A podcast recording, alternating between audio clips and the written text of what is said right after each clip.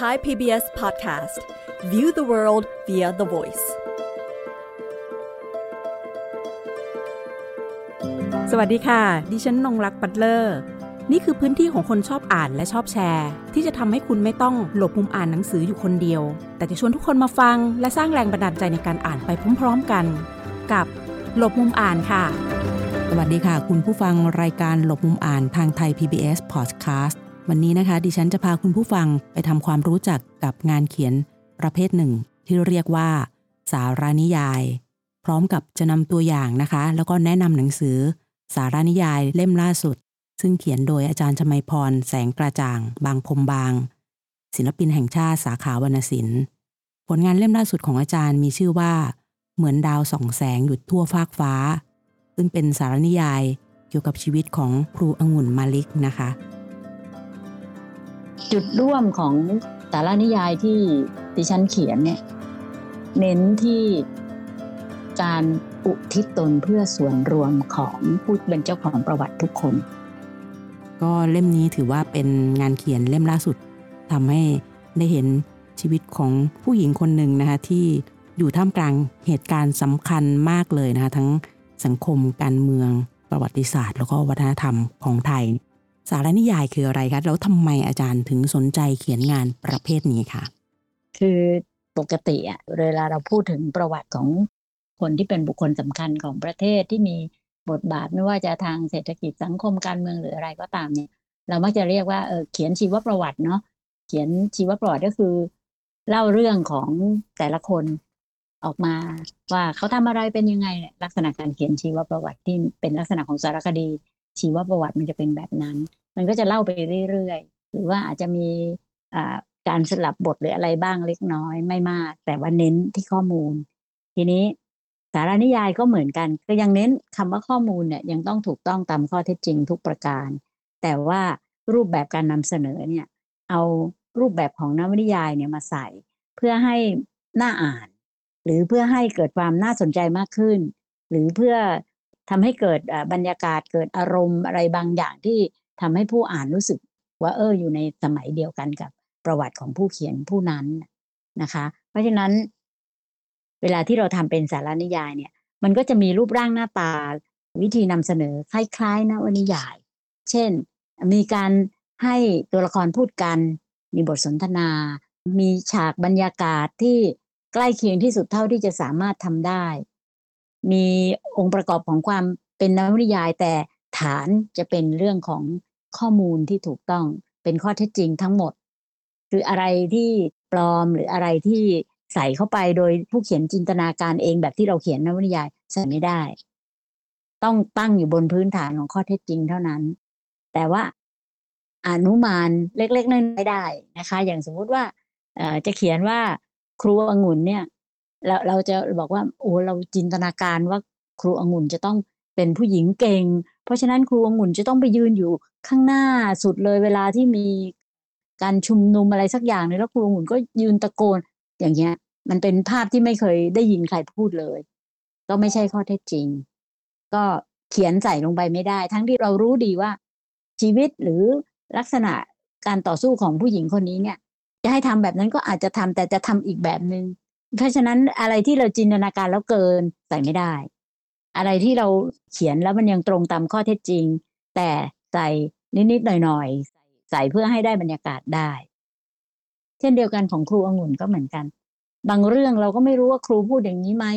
แต่บางประโยคเราต้องการให้ครูแสดงภาวะทางอารมณ์บ้างเนี้ยมันก็ต้องมีใส่ลงไปเพื่อให้ได้บรรยากาศ แต่ข้อเท็จจริงทั้งหมดต้องยังคงอยู่ทั้งหมดเลย จินตนาการนี่ห้ามเกินใส่ไม่ได้เลยนะคะ ต้องต้องพึงระวังมาก ๆเลยนะคะ ของปลอมใส่ไม่ได้นะคะ อย่างที่อาจารย์ได้เรียนให้กับพวกเราได้ทราบกันนะคะ แล้วก็ใช้รูปแบบการนำเสนอคล้ายนิยายนะคะจะมีบทสนทนา มีฉากบรรยากาศนะคะ มีอารมณ์ความรู้สึกนะคะ ใช่ค่ะ เล่มนี้อ่านแล้วต้องบอกว่า อืม คือน้ำน้ำตามันมันหลั่งออกมาไม่ได้เลย มันมันจุกอยู่ข้างใน มันตื้นใช่ไหมคะ ใช่ใช่มันตื้นตันมัน มีมีความหวังอยู่แพรวๆแล้วมันแบบตึ๊กเข้ามาเบรกลงไปนิดนึงอะไรเงี้ยแต่ก็ยังมีความหวังคือทุกช่วงชีวิตของครูองุ่น มีความหวังใหม่ๆเสมอนะคะ มันผ่านมาผ่านไปแต่ก็เหมือนต้องกลับมาให้เราต้องเศร้าตั้งอีกต้นแล้วใหม่ ใช่ตั้งต้นใหม่ค่ะ ต้องถามค่ะทีนี้อาจารย์จะพาเราไปรู้จักกับครูหงุ่นกันนะว่า เรื่องของครูหงุ่นตามในนิยายเรื่องนี้ค่ะ เหมือนดาวส่องแสงอยู่ทั่วฟากฟ้ามีที่มาอย่างไร คือครูองุ่นเนี่ย เป็นรุ่นพี่อักษรศาสตร์ ตอนที่เดินไปที่สถาบันปรีดี ตอนนั้นสถาบันปรีดียังไม่ได้ปิดซ่อมเนี่ยนะคะ ยังไม่ได้ปิดแล้วสร้างใหม่แบบตอนปัจจุบันเนี่ย ตอนนั้นเนี่ยก็ไปทำกิจกรรม แล้วก็ได้ไปเจอคุณสินสวัสดิ์ยอดบางเตยผู้จัดการสถาบันปรีดี เราก็จะมีกิจกรรมอะไรบางอย่างที่เกี่ยวกับครูองุ่นเป็นการเปิดตัวให้เห็นว่าผู้หญิงคนนี้เป็นใครเป็นเป็นครั้งแรก จำได้ว่าน่าจะสักสิบปีที่แล้วอะประมาณนั้นอะพอเราได้ยินว่าองุ่นมาลิกหมูชื่อนี่นิยายชัดๆเลยนะองุ่นมาลิกเนี่ยคำว่ามาลิกเนี่ย ปกติแล้วมันได้ยินเนี่ยสุวรรณมาลิกเนี่ยได้ยินนามสกุลจริงๆ ก็คือนามสกุลครูนั่นแหละแต่ครูไปตัดนามสกุลข้างหน้าออก เอาสุวรรณออกเลยแต่มาลิกครูเป็นรุ่นพี่อักษรศาสตร์ แล้วก็สวยมาก คือเราเห็นน่ะเราเกิดความรู้สึกว่าชอบผู้หญิงคนนี้ ตื่นเต้น ดูทันสมัย แล้วเราก็ไปโยงเทียบกับคุณนิลวันปิ่นทอง ซึ่งเป็นเพื่อนร่วมรุ่นกันด้วย คือเดนสนิทกับคุณนิลวันปิ่นทอง เพราะว่าเคยทำงานที่สมาคมภาษาและหนังสือกับอาจารย์นะคะ เพราะฉะนั้นมันเหมือนกับเราเราเราเทียบแล้วเราก็ผูกพันแต่ผูกพันก็ไม่ได้คิดจะเขียนประวัติท่านนะคือคุณสินสวัสดิ์เนี่ยเป็นคนสนิทมาก ๆ อาจจะเรียกได้ว่าเหมือนลูกของท่านเลยล่ะ แล้วก็ดูแลท่านจนวาระสุดท้าย คุณสินสวัสดิ์นะควรจะเป็นคนเขียนเดนเดนเดนจะมีความรู้สึกตลอดเวลาว่าคนที่จะเขียนได้ดีที่สุดต้องเป็นสินสวัสดิ์เท่านั้น เพราะเขาจะรู้หมดทุกกระบวนการ ก็เลยไม่ไม่ได้แสดงเจตจำนงอะไรชัดเจน จนกระทั่งสังเกตดูว่าทุกครั้งที่คุณสินสวัสดิ์ทำหนังสือให้ครูเนี่ยทุกปีเนี่ยนะคะ คุณสินสวัสดิ์ก็จะเล่าเรื่องเล่าเรื่องเฉยๆเล่าบางไปเอาไอ้นู่นไอ้นี่มาแปะมาใส่ ก็ดูว่าเยอะอยู่เล่าเล่าก็ละเอียดแล้ว แต่ก็ยังเล่าอยู่ นี่การที่เราเล่าเรื่องประวัติใครคนใดคนหนึ่งแล้วเล่าไปเรื่อยๆเนี่ย มันจะทำให้คนอ่านเนี่ยมันก็อ่านอ่านไปเรื่อยๆเหมือนกัน ก็เลยมีความรู้สึกว่า เออผู้หญิงอย่างนี้ หน้าตาอย่างนี้ ความคิดอย่างนี้มีอุดมการณ์แบบนี้ มันไม่เหมือนใครเลยอะน่าเขียนเป็นนิยายมากเลย ทีแรกนึกว่าเออถ้าเขียนเป็นนิยายนะเราก็จะ โอ้โหโม้เองจินตนาการเองได้เยอะแยะมากมาย ตอนนั้นตอนแรกคิดเอาสามสามคนเลยนะคะ คุณนิรวันปิ่นทอง อาจารย์องุ่นมาเล็กนะ แล้วก็อาจารย์รันจวนอินทรกำแหงบอกเนี่ยคนเนี้ยสามคนเนี้ยเป็นผู้หญิงในสังคมไทยรุ่นใกล้ๆกัน เขียนเป็นนิยายดีกว่า แต่ว่ามานั่งคิดไปคิดมาแล้วว่าถ้าเราเขียนเป็นนิยาย แล้วเราโม้เองเนี่ย ดีไม่ดีก็ลูกศิษย์หรือญาติพี่น้องเขาก็อาจจะรู้สึก ขัดเคืองใจได้ก็เลยลังรอต่อไป รอให้คุณสินสวัสดิ์เขียน ก็รอรอจนรู้สึกว่ามั่นใจแล้วว่าคุณสินสวัสดิ์คงไม่เขียนแบบที่เราจะเขียนแน่นอน ก็ทำแยบแยบไปบ้าง เช่น อาจจะพูดว่าแม้อยากเขียนเรื่องครูองุ่นจังเลยอะไรทำนองเนี้ยก็บนบนไป จนกระทั่งวันหนึ่งเนี่ย ก็บอกไปเลยว่า อยากเขียนเรื่องครูองุ่นอยากเขียนเป็นสารนิยาย เพราะอยากให้เห็นภาพผู้หญิงคนนี้จริง ๆ แต่ข้อมูลน้อยเหลือเกิน ข้อมูล รู้จักก็ไม่รู้จักอะหน้าก็ไม่เคยเห็น คือไม่เคยเดินตอนที่ปีสามหนึ่งที่ครูองุ่นยังอยู่ที่สถาบันปรีดีเนี่ยเป็นปีที่ชมัยพรไม่ได้โผล่ไปตรงนั้นเลย คือชีวิตกำลังขับขันสุดขีดนะคะ เพราะฉะนั้นท่านยังมีชีวิตอยู่ตอนนั้นน่ะก่อนที่ท่านจะเสียชีวิตอะ เราก็ไม่ได้ไปเห็นหน้าท่าน แรงบันดาลใจที่จะเกิดจากตัวบุคคลเนี่ย ก็น้อยใช่ไหมคะแต่พอพูดกับคุณสินสวัสดิ์แล้วคุณสินสวัสดิ์ ก็ส่งไอ้ส่วนที่ตัวเองเรียบเรียงไว้ ตามวิธีของคุณสินสวัสดิ์ก็คือเล่าไปเรื่อยๆแต่เรียงลำดับพศไว้ด้วย คุณสินสวัสดิ์ก็รีบส่งอันนั้นมาให้เลย พอได้ข้อมูลนั้นมาเนี่ย เราก็มาเทียบกับวิธีการเขียนของเราก็คือเราจะต้องใช้ตัวพศเป็นตัวตั้งทุกพศทุกพศในช่วงชีวิตของครูเนี่ย ตั้งแต่พศที่ครูเกิดจนกระทั่งถึงพศที่ครูตาย ก็คือตั้งแต่สองสี่หกศูนย์จนกระทั่งถึง สองพันห้าร้อยสามสิบสามเราก็เอาปีเหล่านั้นมา แล้วเราก็เขียนเขียนไว้หมดทุกปีเลยว่ามีเกิดมีอะไรเกิดขึ้นบ้างทำเป็นเหมือนกับลายแทงนะคะทำไว้ แล้วก็เอาสิ่งที่คุณสินสวัสดิ์เขียนเนี่ยมาเทียบมาดูว่าเออตรงนี้ตรงไหนที่มันไม่มีคุณสินสวัสดิ์มีเราไม่มีหรือมันขาดอะไรเราก็แปะเข้าไป แปะเข้าไป แต่เวลาเราจะลงมือเขียนเนี่ย ความที่เราเป็นคนเขียนหนังสือเนี่ย มันต้องกระจ่าง ถ้าไม่กระจ่างมันเขียนไม่ได้ มันตั้งคำถามว่าอ้าวตอนนั้นทำไมครูถึงทำแบบนี้ เอ๊ะ ตอนนั้นครูอยู่ที่ไหน เอ๊ะ อย่างเงี้ย มันจะมีเอ๊ะเอ๊ะเอ๊ะอยู่ตลอดก่อนที่ครูจะเป็นครูองุ่นจริง ๆ ของนักศึกษาเนี่ย ก่อนที่จะมาสอนหนังสือเนี่ย ก่อนที่จะไปเมืองนอกเนี่ย ตอนที่เป็นสาวแล้วจบจากคณะอักษรศาสตร์แล้วเนี่ย ครูทำอะไรอยู่ที่ไหน ครูแต่งงานกับใคร ข่าวแวบๆว่าครูเป็นคุณหญิงด้วย โอ้ข้อมูลนี้มายังไง อย่างเงี้ย โอ้โหเป็นเป็นช่วงที่ตันมากคือตรงนี้ หาข้อมูลคนคนที่ครูแต่งงานด้วย คือมันจะมีชื่อแวบๆเราไม่ต้องไปคิดหาทะเบียนสมรสนะคะ เพราะสมัยนั้นยังไม่มีทะเบียนสมรส ยังไม่ได้มีการจดทะเบียนกันเลย เราก็ไปหาดูว่าคำว่าคุณหญิงองุ่นศรีบัญชาเนี่ย เราเห็นที่ไหนเราเห็นในโฉนด แวบเดียว ในโฉนด เพราะฉะนั้นเมื่อในโฉนดใช้อย่างนี้เราก็ไปดูคำว่าศรีบัญชาว่าเป็นใคร ก็ค้นหาประวัติพญาศรีบัญชา ก็ได้แต่หนังสืองานศพของลูกพญาศรีบัญชา เพราะว่ารุ่นหลังๆ ก็จะมีข้อมูลลงไปใน Google ได้ แต่คนแรก ๆ จะไม่มีใช่ไหมสมัยโบราณยังมีใครเอาข้อมูลมาลง Google ตอนพญาศรีบัญชานี่เป็นตอนที่ยากที่สุด ก็ก็บ่นน่ะ คือชมัยพรนี่เป็นมีลูกศิษย์ก็บ่นน่ะพูด เนี่ยครูกำลังแย่เลยครูกำลังอยากเขียนเรื่องนี้แล้ว ไม่รู้จะหาประวัติพญาศรีบัญชาที่ไหนอะไรแบบปรากฏว่ามีลูกศิษย์คนหนึ่งเรียนอักษรศาสตร์เขาก็ไปค้นในห้องสมุดแต่เขาเด็กสมัยใหม่เขาค้นไวเขาค้นด้วยดิจิทัลเขาค้นแล้วเขาก็ส่งมาให้ บอกว่าเนี่ยครูค้นให้แล้วละมันเป็นอย่างนี้อย่างนี้โอ้ยดีใจเหมือนได้แก้วเลย หนังสือเล่มนั้นมันเป็นหนังสืองานศพพญาศรีบัญชา มันมีข้อมูลแปะในส่วนที่เรา เราต้องการ แม้มันจะไม่สมบูรณ์ร้อยเปอร์เซ็นต์นะคะ แต่มันทำให้ใจชื้นขึ้นมาอย่างหนึ่งว่า ตอนที่ครูองุ่นเรียนจบอักษรศาสตร์จุฬาแล้วเนี่ย แล้วครูองุ่นต้องแต่งงานกับพญาศรีบัญชาเนี่ยครูองุ่นไม่ได้แต่งงานกับคนที่ไม่ดี คืออ่านประวัติพญาศรีบัญชาแล้วปราบปลื้มมากว่า ครูได้แต่งงานกับคนที่ดีมาก ๆ เพราะถ้าเป็นคนไม่ดีเนี่ยครูอาจจะมีฐานชีวิตที่ลำบากกว่านี้ จากลักษณะที่เราพิจารณาจากประวัติส่วนอื่นของพญาศรีบัญชาเรารู้เลยว่า รูองุ่นของเรา เป็นครูองุ่นที่มีความสุข นิยายก็เกิดขึ้นใช่ไหมเพราะครูองุ่นก็ไปแต่งงานกับผู้ชายที่ตัวเองรักแต่มันก็ไม่สมหวัง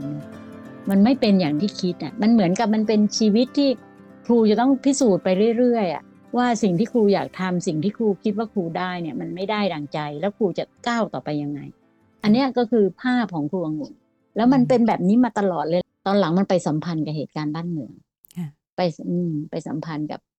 เหตุการณ์หกตุลาไปสัมพันธ์กับอะไรต่างๆ ที่มันแต่ละครั้งที่มันเกิดขึ้น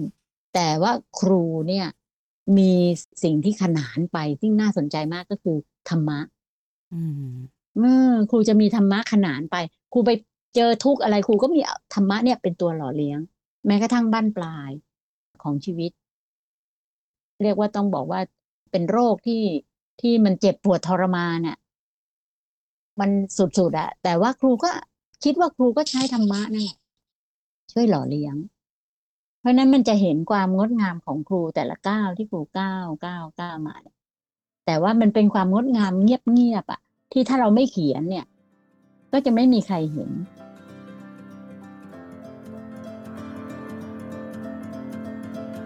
ทุกคนก็เวลาพูดว่า ผู้หญิงคนนี้ชื่อองุ่นมาลิกทุกคนก็จะบอกใครอะ ทุกคนจะถามแบบนี้ แต่จริง ๆ แล้วครูก็ทำอะไร มีเป้าหมาย มีจุดมุ่งหมาย มีอุดมการณ์ชัดเจนมาก สิ่งที่มันประกอบก็คือ รายละเอียดที่ลูกศิษย์หรือคนที่รู้จักนะ ไม่ใช่ลูกศิษย์ด้วย เป็นคนที่รู้จักผ่านๆมาเนี่ย พูดขึ้นหรือเขียนถึงความเมตตาเนี่ย หรือความรู้สึกที่มีต่อส่วนรวม ความจิตสาธารณะของครูอะสูงมาก สมัยนั้นเขายังไม่เรียกจิตสาธารณะเนาะแต่ถ้าเราสรุปเป็นสมัยนี้ก็คือจิตสาธารณะจริง ๆ คิดดูนะ ครูเจอเด็กที่สนามหลวงเนี่ย ครูพาเด็กเด็กคือนักศึกษานะคะ นักศึกษาที่ครูเจอที่สนามหลวงเนี่ยครูให้มานอนที่บ้าน เป็นสมัยเนี้ยไม่ได้เลยนะ ครูผู้หญิงคนหนึ่งซึ่งอายุสักหกสิบแล้ว ไปเจอเด็กผู้ชายนอนอยู่ที่ กลางสนามหลวงคือนอนเพราะว่านอนนอนรอเวลาให้เช้า ครูก็บอกกับมานอนที่นี่เถอะมานอนที่บ้านแล้วก็พาขึ้นรถเมย์มามานอนที่บ้านซอยทองหล่อแล้วก็นักศึกษาคนนั้นก็กลายเป็นคนที่มามาศึกษาเรื่องหุ่นมือของครูอะแล้วก็ไปเผยแพร่ทั่วไปหมด อืม อืม น่าสนใจทุกเรื่อง ค่ะ คือแต่ละบทนี่มีบททดสอบชีวิตทุกบทเลยนะคะสำหรับชีวิตครูองุ่นมาลิกต้องพูดแบบนี้นะคะ มีบททดสอบที่แบบ โอ้โห ครูองุ่นแข็งแกร่งมาก ในแต่ละช่วงแต่ละตอนอะไรอย่างเงี้ยผ่านมาได้ แต่ก็ไม่ใช่ว่าไม่อ่อนแอนะคะเขาก็มีอารมณ์ความรู้สึกทางผู้เขียนนะคะ ก็เขียนเอาไว้ว่า ฉันปรารถนาอะไรหนอ ฉันผู้เป็นหญิงแกร่ง แต่แท้จริงในใจกลับอ่อนแอนาเวทนา ฉันผู้ไม่มีใครเลย ฉันผู้ไม่ปรารถนาคู่ชีวิต ไปไป ไปกันเสียให้พ้นนะคะ คือตรงนี้แต่ต้องเล่าให้คุณนงรักกับท่านผู้ฟังฟังด้วยว่า จริง ๆ แล้วมันเป็นจินตนาการของชมัยพรอืมคือตอนที่จะเริ่มต้นเขียนเนี่ย คิดอยู่ว่าเราจะเริ่มยังไงเนาะให้ให้คนอ่านเนี่ย จุดสำคัญก็คือคนอ่านอ่านปั๊บคนอ่านอยู่ตรงนั้นเลย แล้วก็อยากจะอ่านต่ออืมก็เลยไปขึ้นต้นตอนที่ครูไม่สบายอืมนี้พอขึ้นต้นด้วยครูไม่สบายเนี่ย จริงๆ ไม่มีใครรู้เลยว่าในใจครูครูคิดยังไง แต่เราอะเอาเทคนิคของกระแสสำนึกอะไปใช้บทเนี้ยเป็นบทกระแสสำนึก ยังบอกคุณศิลป์สวัสดิ์เลย บอกว่า คุณศิลป์พี่จะเขียนกระแสสำนึกนะก็คือเขียนหนึ่งบทอะเพื่อที่จะนำเข้าไปสู่ความเจ็บปวดของผู้หญิงคนหนึ่งค่ะโดยเราประมวลประมวลเอาจากสิ่งที่เกิดขึ้นแล้วเราก็ใส่ลงไปว่า คนเวลาที่มัน เจ็บปวดใกล้ตายอะ ข้างในเนี่ย มันต้องมันต้องมีอะไรบ้างล่ะ ที่ที่มันอ่อนแอที่มันรู้สึกท้อแท้เนาะอืมมันมันมันเจ็บปวดอะ มันอยู่คนเดียวอะ ก็เลยมันก็เลยเจอเอ่อบทบทแรกก็เลยเป็นแบบนั้น พอหลังจากนั้นแล้วเราก็จะแฟลชแบ็กกลับไปที่กระบวนการสู้ของครูไปเรื่อยๆจนกว่าจะมาชนกับบทที่หนึ่งอีกครั้งหนึ่ง เอ่อมันจะมีประเด็นหนึ่งที่เราค่อนข้างจะเห็นนะในเรื่องของการที่เราเป็นผู้ป่วย มันมีเรื่องของสิทธิเหนือเนื้อตัวร่างกายของเราอ่าเนี่ย อ่าเนี่ยมันมีประเด็นตรงนี้อยู่นะคะอืมรวมถึงมันก็จะข้ามไปตรงที่ความเป็นผู้หญิงของครูองุ่นนะคะและในฐานะอาจารย์เองก็ได้รับรู้เรื่องราวมา แล้วก็ข้อมูลมาเนี่ยค่ะ อาจารย์มองเห็นครูองุ่นในฐานะ ผู้หญิงคนหนึ่งอย่างไรบ้างคะ เพราะว่าครูองุ่นเองนะคะพ อเกิดมาเนาะก็อยู่ในช่วงที่เป็นยุคสมบูรณาญาสิทธิราชใช่อันนี้เล่าถึงเหตุการณ์สังคมการเมืองในชีวิตนะคะแล้วก็เปลี่ยนผ่านมาสู่ช่วงการเปลี่ยนแปลงการปกครอง 2475 ช่วงสงครามโลกครั้งที่สองการรัฐประหารอีกก็หลายครั้งนะคะ ใช่อ่าเหตุการณ์ 14 ตุลา 2516 เหตุการณ์ 6 ตุลา 2519ค่ะคือเราอิงจากว่าครูเนี่ยเป็นคนที่สนใจบ้านเมืองสนใจการเมือง แล้วก็ เราโยงไปถึงว่าทำไมถึงได้อุทิศที่ดินให้สถาบันปรีดี เพราะว่าตอนที่ท่านปรีดีถูกจับเนี่ยครูสะเทือนใจมาก เมื่อครูสะเทือนใจมากก็หมายความว่าครูมีความใส่ใจในเรื่องการเมือง เราเลยเอาการเมืองทุกอันไปใส่เพื่อให้ครูเห็นว่า ในขณะที่ครูดำเนินชีวิตไปตามปกติเนี่ย การเมืองเนี่ยมันก็สะท้อนอยู่ตลอดเวลาว่าเกิดอะไรขึ้น ทีนี้ถ้าเราศึกษาประวัติเนี่ย คุณแม่ของครูองุ่นเป็นผู้หญิงเก่ง คือมันมันสะท้อนภาพสังคมไทยอยู่อย่างหนึ่งว่า จริง ๆ แล้วความสำเร็จของผู้ชายทั้งหลายส่วนใหญ่ ส่วนใหญ่นะ ไม่ใช่ทั้งหมด ส่วนใหญ่เนี่ย มาจากผู้หญิง คุณพ่อบริรักษ์ลุกชาติ ท่านทำอะไรที่เป็นเรื่องการจัดการไม่เป็นเลย เพราะว่าแม่ของครูองุ่นนี่แหละ ที่เป็นคนจัดการ สมมุติว่าตอนที่ท่านออออกจากราชการก็คือ น่าจะถูกดุลในสมัยรัชกาลที่หกเนี่ยนะคะพ่อครูองุ่นเนี่ยต้องเรียกว่าถ้าเราพูดภาษาธรรมดาเรียกว่าคนทำสวนของในหลวงอะ คนทำสวนของพระมหากษัตริย์อะ เพราะฉะนั้นเป็นคนที่อยู่ใกล้ชิดมากนะคะ เป็นข้าราชบริพารเลยล่ะ แต่ว่าพอออกมาแล้วเนี่ยก็ไปทำกิจการที่มันเกี่ยวข้องกับกับเรืออะไรทำนองเนี้ย แต่ว่าคนที่จัดการแล้วทำให้คุณพ่อของครูสามารถดำเนินกิจการไปได้คือคุณแม่ คือนางบูนั่นแหละ พอคุณแม่สิ้นเท่านั้นแหละ คุณพ่อปวกเปียกเลย คุณพ่ออ่อนแอเลย คุณพ่อทำต่อไม่ได้เลย เมื่อคุณพ่อทำต่อไม่ได้ คุณพ่อก็มีหนี้สินพราะคุณพ่อมีหนี้สิน พ่อเนี่ย ให้ลูกแต่งงานกับพญาศรีบัญชาพอเรามองจากจุดนี้ปั๊บเรารู้เลยว่า ผู้หญิงคนนี้มีวินัยมีการวางแผนชีวิต มีความมั่นคง มีความแข็งแกร่ง ชัดเจนต่อทุกสิ่งทุกอย่าง แล้วก็ไม่ต้องต้องใช้คำว่าไม่ฟูมฟายนะอืมครูน่าจะเป็นคนไม่ฟูมฟายนะเพราะไม่เคยเห็นภาษาคำถ้อยคำหรือไม่เคยเห็นอะไรที่ใครเล่าถึงครูในเรื่องอดีตของครูเลย ไม่เห็นเลย ไม่ว่าที่ไหน คุณสินสวัสดิ์เองก็ยังยังเล่า ก็ไม่ไม่ได้พูดเลยบอกครูไม่ได้พูด เพราะฉะนั้นเป็นคนที่ เป็นผู้หญิงเก่งของสมัยนั้นคือถ้าเราเทียบว่าสมัยนั้นเนี่ยผู้หญิงต้องพึ่งผู้ชาย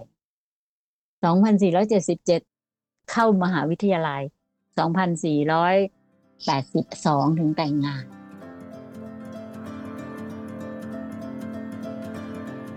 เมื่อครูเป็นผู้หญิงคนแรกๆ หรือเป็นผู้หญิงที่โดดเด่นแล้วไม่พึ่งผู้ชายเนี่ย มันก็เห็นภาพแล้วว่าโอ้โห ผู้หญิงเก่งร้อยเปอร์เซ็นแล้วมันทำให้ ขณะที่เรารู้เรื่องครูว่าครูแต่งงานกับพญาศรีบัญชาเนี่ย มันทำให้เราโยงคิดไปถึงเรื่องข้างหลังภาพเลยอืมข้างหลังภาพเนี่ย คุณหญิงกีรติเนี่ยอายุสามสิบห้าแต่งงานกับเจ้าคุณอธิการเนี่ย เพราะว่าเจ้าคุณอธิการก็ อันเหมือนก็แก่แล้วห้าสิบแล้วอะไรอย่างเงี้ย แล้วก็ เอ่อตัวเองก็แก่แล้วก็คือสามสิบห้าก็เลยแต่งงาน แต่พวงงูนะยี่สิบสองยี่สิบสองอะมันกำลัง กำลังเฉิดฉายกำลังสุดเลยอืมแต่ว่า เออแต่ครูต้องมาแต่งงานกับพญาศรีบัญชา แต่ว่าโชคดีก็พญาศรีบัญชานี่ฉลาดมาก ๆนะคะ ได้เป็นทูตนะคะ ได้เป็นทูต แล้วก็กลับมารับราชการในกระทรวงต่างประเทศ ตอนที่รับราชการในกระทรวงต่างประเทศเนี่ย เอ่อมันเป็นยุคที่พอดีดุลข้าราชการเขาก็เลยจะให้อ่าข้าราชการยี่สิบคนที่เป็นข้าราชการชั้นผู้น้อยเนี่ยออกเพื่อจะรักษาเงินในท้องพระคลัง พญาศรีบัญชาพอรู้ว่าข้าราชการตัวเล็กๆ จะออกยี่สิบคนเนี่ยพญาศรีบัญชาบอกว่า ขอให้พญาศรีบัญชาออกคนเดียวยี่สิบคนนั้นคนจะอยู่ คือแค่นี้เราก็รู้แล้วว่าคนคนนี้เป็นคนเป็นคนดี แล้วท่านก็ไม่ไปทำงานเลยนะ นั่งอยู่บ้านเลย เพื่อที่จะให้คนยี่สิบคนนั้นยังอยู่ แม้ว่าไม่ประสบความสำเร็จนะเพราะในที่สุดคนยี่สิบคนนั้นก็ถูกออก แต่ว่าพญาศรีบัญชาเนี่ยก็ไม่ไปทำงานแล้ว แล้วตอนนั้นก็ยังไม่ได้เป็นพระยาศรีบัญชาโดยเป็นพระศรีบัญชาเฉยๆแล้วลูกน้องก็เอาจดหมายมาให้เซ็นทุกวันทุกวัน แต่ว่าการขาดราชการเกินสิบห้าวันท่านก็ต้องถูกไล่ออกอืมอืมกระทรวงต่างประเทศไล่ออกพร้อมกับให้ออกนะแต่ตั้งเป็นพญามันไม่มีนะในราชการตั้งเป็นพญาหลังจากออกจากราชการแล้วอืมอืมอืมมันน่าสนใจมากอะเรื่องพญาสินชานี่ก็น่าสนใจ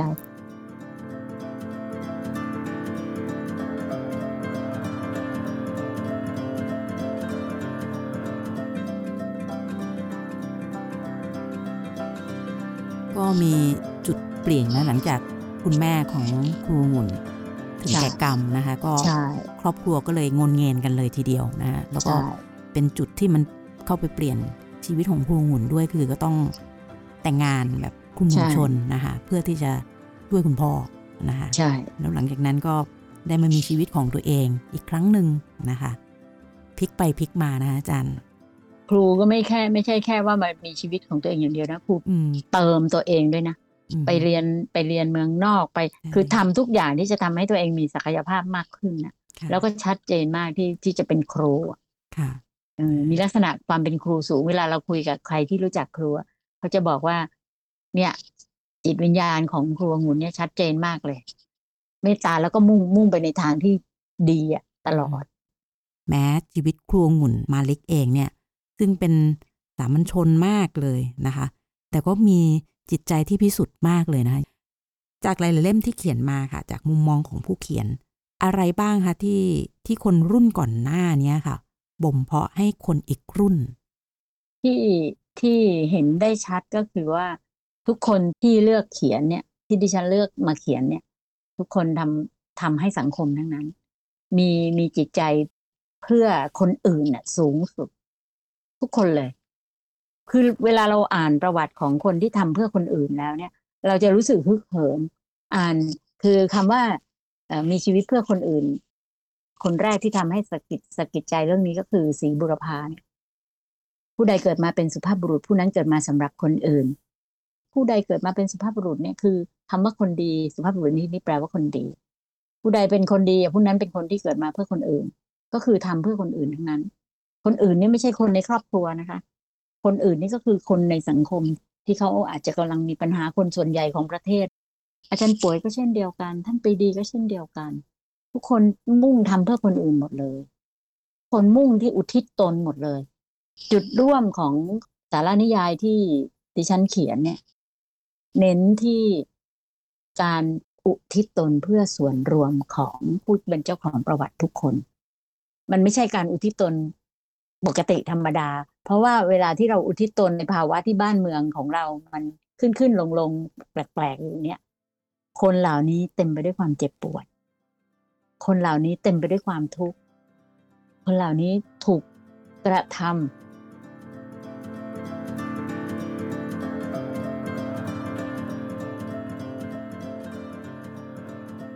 คือวันนี้นะคะเราก็ได้ฟังเรื่องราวนะคะในการทำงานเขียนสารานิยายนะคะ แต่ละเล่มของอาจารย์ชมัยพรแสงกระจ่างบางคมบาง ศิลปินแห่งชาติสาขาวรรณศิลป์และผลงานเล่มล่าสุดนะคะ เหมือนดาวส่องแสงอยู่ทั่วฟากฟ้า ก็ทำให้เห็นนะคะว่าแต่ละท่านที่อาจารย์นำมาเขียนนะคะ เป็นคนที่อุทิศตนเพื่อส่วนรวม แบบไม่คิดชีวิตตัวเองเลยนะคะอืมทำด้วยใจ บริสุทธิ์ของทุกท่านเลยจริง ๆนะคะ และเหมือนดาวส่องแสงอยู่ทั่วฟากฟ้าค่ะ ก็คือฝันแล้วก็หวังของผู้หญิงคนหนึ่ง ที่ชื่อองุ่นมาลิก และก็ยังเป็นแรงใจให้กับคนรุ่นต่อไปด้วย ระหว่างที่อ่านเล่มนี้นะคะ แม้มันจะมีความขมขื่นนะมีการต่อสู้ มีความรู้สึกต่างๆ มากมายเกิดขึ้นนะคะ แต่แต่ละบทค่ะ มันยังมีแสงวิบวับนะคะ ของแสงดาวที่ส่องแสงให้เห็นถึงความหวัง เราในฐานะผู้อ่านค่ะ เราอ่านแล้วเราก็อยากจะลุกขึ้นมานะคะทำสิ่งใดสิ่งหนึ่ง อาจจะเป็นสิ่งเล็ก ๆนะคะสำหรับเพื่อนมนุษย์ด้วยกันเอง แต่ละท่านที่อ่านก็คงจะ แล้วแต่ว่าจะนำไปใช้กับชีวิตของตัวเองอย่างไร แต่วันนี้เราได้รู้จักกับครูองุ่นมาลิก ได้ชัดเจนแล้วก็เพิ่มเติมมากยิ่งขึ้นค่ะ วันนี้นะคะ หลบมุมอ่านทางไทย PBS Podcast ต้องขอขอบคุณอาจารย์ชมัยพรแสงกระจ่างบางคมบาง ที่มา เล่าเรื่องราวทั้งหมดในวันนี้ให้กับพวกเราฟังค่ะ หากมีหนังสือดีๆ ที่อยากมาแชร์กัน มาบอกกับเราได้นะคะ แล้วกลับมาหลบมุมอ่านด้วยกันค่ะ